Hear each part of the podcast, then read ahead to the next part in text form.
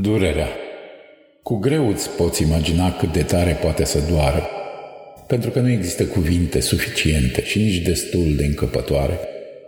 Încarcă în ele lopeți întregi de durere și în lumină văd cum durerea curge din lopeți și lasă vâre de suferință lichefiată. Cuvintele se umplu neputincioase și zac scufundate pe jumătate din pricina greutății prea mari. Cum să-ți explic cum să-ți explic ca să poți înțelege?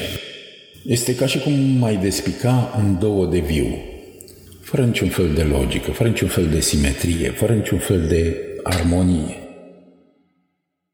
Durerea curge ca un fluviu uriaș și distruge totul în cale. Nici măcar țărmuri nu mai rămân.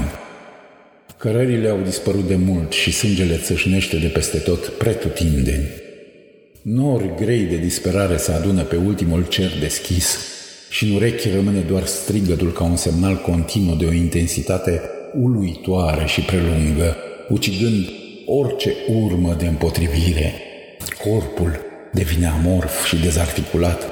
În stomac, un gol inexplicabil și dureros nu-și înțelege rostul și îmi spun, ar fi mult mai bine să nu fie nimic.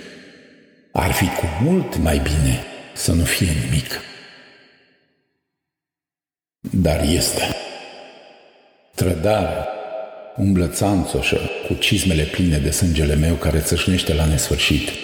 Urmele pline de sânge se scurg pe pereții zilei despicate și ea.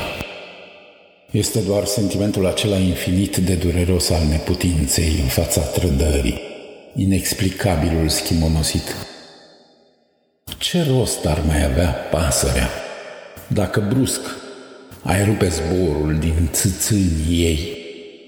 Oare nu ar rămâne doar durerea cea fără de chip și fără de margini?